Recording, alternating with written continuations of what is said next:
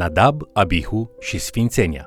Bine ați venit la studiul nostru al celei mai importante cărți din lume, Cuvântul lui Dumnezeu, adică Biblia. Studiind cartea Levitic, astăzi vom face o introducere și vom încerca să-i înțelegem esența din perspectiva unei singure povestiri, aceea a morții lui Nadab și Abihu. Pentru început, haideți să ne uităm la câteva detalii importante. În primul rând, numele cărții, Levitic, înseamnă aparținând leviților. Leviții, dintre care mulți erau preoți, erau cei care purtau răspunderea instruirii israeliților cu privire la ritualul închinării. Acest ritual al închinării este cheia înțelegerii cărții Levitic.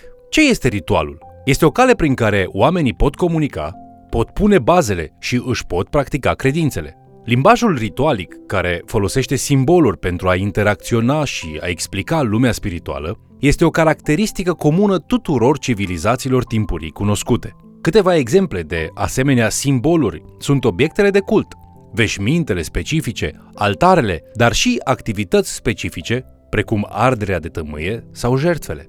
În contextul închinării, ritualul ne învață despre cum e lumea și cum să trăim o viață lungă și fericită într-o lume care nu este doar materială, ci și spirituală.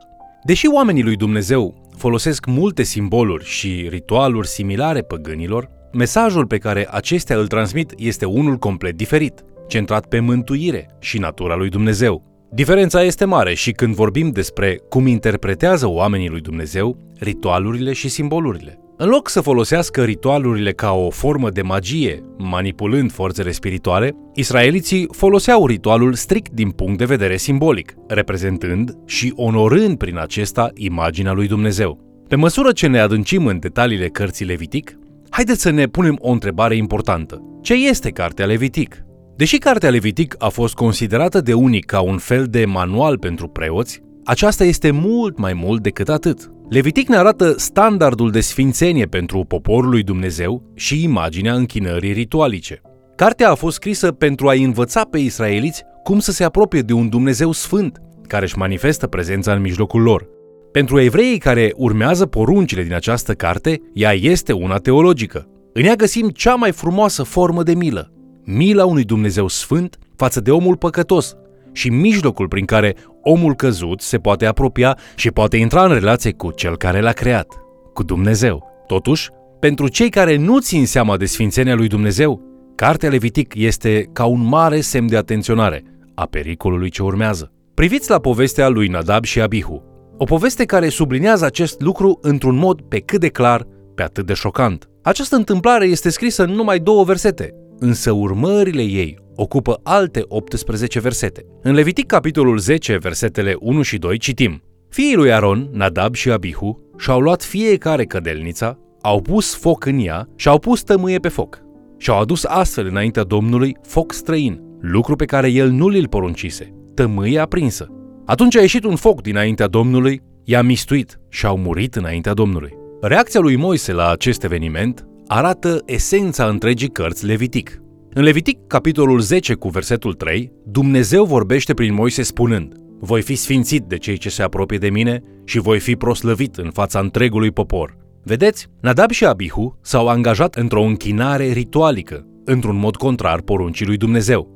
Contrar poruncii clare date de Dumnezeu în Exod, capitolul 30, cu versetul 9, unde citim să nu aduceți pe altar altfel de tămâie. Pentru mulți dintre noi, cei care ascultăm azi, o astfel de pedeapsă pare total exagerată, având în vedere fapta celor doi. Cu siguranță pare o exagerare, dar aceasta se întâmplă pentru că nu reușim să înțelegem semnificația ofensei adusă de Nadab și Abihu. Preoții care aduc jertfele stau între Dumnezeu, pe care autorul epistolei către evrei îl numește un foc mistuitor, și poporul păcătos.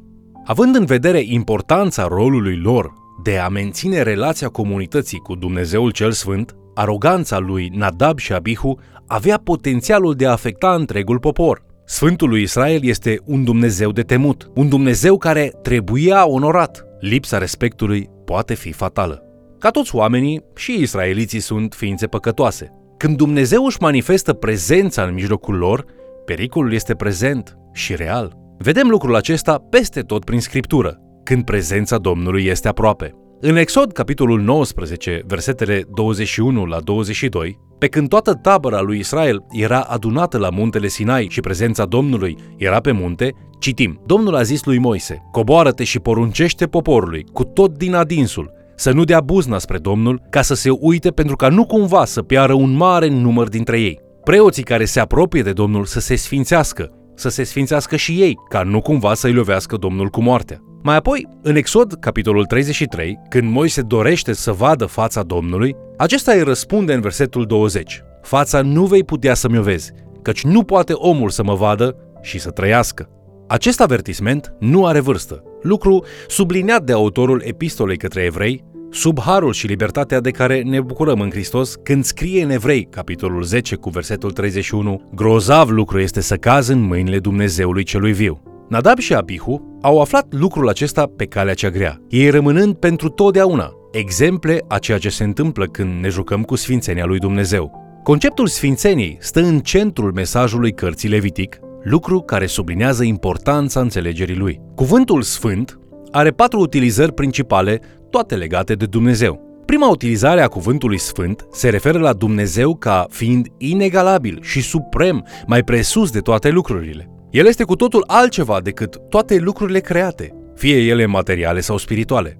Deși există multe lucruri pe care oamenii le numesc Dumnezei, fie că sunt idoli sau alte entități spirituale, numai Jehova, Creatorul, este demn de acest nume. Și în timp ce mulți oameni vor să-și numească zeii falși ca fiind sfinți, numai Jehova este vrednic să fie numit Dumnezeul Sfânt. Această sfințenie este descrisă în scriptură în termenii măreției minunate, dar terifiante a prezenței divine, un foc mistuitor. Ioan scrie în Apocalipsa, capitolul 15, cu versetul 4, Cine nu se va teme, Doamne, și cine nu va slăvi numele Tău? Căci numai Tu ești sfânt. Toate celelalte aspecte ale sfințeniei din Biblie își găsesc semnificația în revelația Creatorului care se prezintă ca Dumnezeul Sfânt. Acum, din moment ce Scriptura îl numește pe Dumnezeu Sfânt, aceasta numește și lucrurile care îi aparțin lui Dumnezeu sfinte. Oamenii, locurile, lucrurile și timpul își derivă sfințenia de la Dumnezeu pentru că sunt puși deoparte pentru slujirea lui. Sfințenia se poate referi la regulile de apartenență la Dumnezeu. Există reguli practice în scriptură pentru cei care îi aparțin Dumnezeului Sfânt, care sunt atât rituale cât și morale. Sfințenia se poate referi și la a deveni asemenea lui Hristos. Sfințenia începe acum, în procesul pe care îl numim sfințire, și va fi desăvârșită în eternitate, când îl vom vedea pe Dumnezeu față în față. După cum promite Biblia în 1 Ioan, capitolul 3, cu versetul 2, dar știm că atunci când se va arăta El, vom fi ca El, pentru că îl vom vedea așa cum este. Pe măsură ce citim Scriptura, găsim patru principii care ne învață despre relația cu Dumnezeul Sfânt. În Vechiul Testament, aceste principii sunt experimentate ca închinare ritualică. Noul Testament ne arată cum aceste simboluri devin realitatea noastră spirituală. Atât în Vechiul, cât și în Noul Testament, aceste principii sunt consecvente. Principiul 1. Vei semăna cu obiectul închinării tale. Vei arăta ca Dumnezeul tău, indiferent dacă acesta este bun sau rău. Dacă Dumnezeii unui popor sunt ticăloși, oamenii vor fi ticăloși. Iar dacă Dumnezeii lor sunt nobili, atunci oamenii vor fi motivați împotriva naturilor egoiste, devenind la rândul lor nobili. Un exemplu actual ar putea fi acesta. Dacă zeul tău este banul, vei fi lacom. Principiul 2. Cerințele pentru venerarea lui Dumnezeu se bazează pe atributele și caracterul său. Nu putem avea un standard moral mai înalt decât caracterul lui Dumnezeu. Dumnezeu este standardul moral și etic. Acest adevăr este unul superlativ și nu poate fi exagerat. Poruncile sale sunt standardul binelui și al răului. În loc să-L judecăm pe Dumnezeu după standardele noastre, trebuie să judecăm totul după standardul său. Principiul al treilea. Cu cât ești mai aproape de Sfântul Dumnezeu, cu atât ai mai puțină libertate de a face ceea ce tu vrei să faci. De exemplu, marele preot care intră în Sfânta Sfintelor în ziua ispășirii are mai puțină libertate decât un preot obișnuit, iar preotul are mai puțină libertate decât un levit non-preot, care are mai puțină libertate decât un închinător tipic care are mai puțină libertate decât un străin care locuiește în țară. Cu cât te apropii mai mult de Dumnezeu, cu atât ești mai obligat să-i urmezi poruncile exact și perfect. Pe măsură ce Nadab și Abihu se apropie de prezența manifestată a lui Dumnezeu, așteptarea este ca ei să respecte restricțiile stabilite,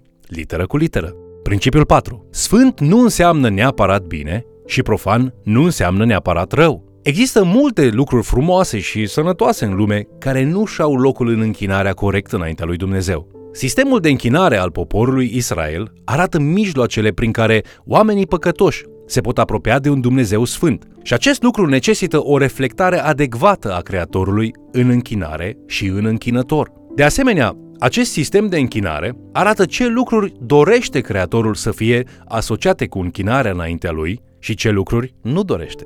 În plus, față de aceste patru principii, există diferite roluri pe care diferiți slujitori le îndeplinesc pentru a învăța pe oameni cum să se apropie de Dumnezeu în felul în care El poruncește. Preoții, de exemplu, luptă pentru a păstra reverența față de Dumnezeu în închinare. Preoții clarifică separarea dintre ceea ce este sfânt și ceea ce este profan. Profetul, de asemenea, lucrează ca ambasador al legământului lui Dumnezeu pentru a construi o societate care să reflecte în mod corespunzător caracterul, voința și scopul Dumnezeului Sfânt. Învățătorul promovează frica de Dumnezeu, demonstrată într-un stil de viață potrivit celor care umblă înaintea unui Dumnezeu atotvăzător. Acestea sunt trei dintre rolurile pe care le veți putea vedea în Vechiul Testament pe măsură ce oamenii se închină lui Dumnezeu. Toate aceste ritualuri, principii și roluri sunt stabilite de Dumnezeu, astfel încât El să poată locui în mijlocul poporului său. Lucrarea sfințirii care începe în închinare se încheie prin transformarea noastră veșnică în asemănarea lui Isus. Cartea Leviticului pregătește scena pentru această lucrare prezentând acest adevăr prin limbaj ritualic israeliților care trăiesc în prezența lui Dumnezeu. În repetate rânduri, Leviticul prezintă o versiune a Fiți sfinți, căci eu sunt sfânt. Autorul epistolei către evrei ne avertizează în, în capitolul 12, versetele 28 și 29. Fiindcă am primit dar o împărăție care nu se poate clătina, să ne arătăm mulțumitor și să aducem astfel lui Dumnezeu o închinare plăcută, cu evlavie și cu frică, fiindcă Dumnezeul nostru este un foc mistuitor. Apropiindu-ne de încheiere, să ne amintim că Domnul este de temut. Trebuie să ne apropiem de El cu reverența și respectul cuvenit. De asemenea, să fim conștienți de marea dragoste a lui Dumnezeu pentru poporul său, detaliată în Cartea Leviticului. Deși citind multitudinea de legi din Levitic, am putea să le vedem ca pe un obstacol imposibil între om și Dumnezeu, îl putem vedea totuși pe Dumnezeu cel Sfânt, traversând o distanță imposibilă pentru a ajunge la poporul său. Prin legile Sfințeniei, Dumnezeu le arată israeliților cum aceștia, oricât de păcătoși sunt, se pot apropia de El, sfinți, precum și El este sfânt. Mai mult decât atât, Dumnezeul nostru iubitor, știind că poporul său nu poate atinge standardele sale de sfințenie, îl trimite pe Isus pentru a satisface pe deplin nevoia pe care ritualurile o declară în simbol. Vă mulțumesc pentru că ați fost alături de noi studiind Cuvântul lui Dumnezeu. Sfințenia lui Dumnezeu ne obligă să ne temem și să-L venerăm, dar dragostea lui Dumnezeu este cea care ne îndeamnă să ne apropiem. Levitic ne demonstrează ambele lucruri, înfățișându-L pe Hristos într-un mod extrem de frumos în acest proces. Întreabă-te, iau eu în serios sfințenia lui Dumnezeu? Lasă ca povestea lui Nadab și a lui Abihu, împreună cu toate legile și cerințele pe care le găsești de-a lungul acestei cărți, să te determine să te apropii de Dumnezeu cu reverența pe care El o merită. El dorește o relație intimă cu tine și ți-a oferit calea de a locui în prezența Lui prin Isus Hristos. Te invit să ne urmărești în continuare și, de ce nu, să mai chem cel puțin o persoană să ni se alăture.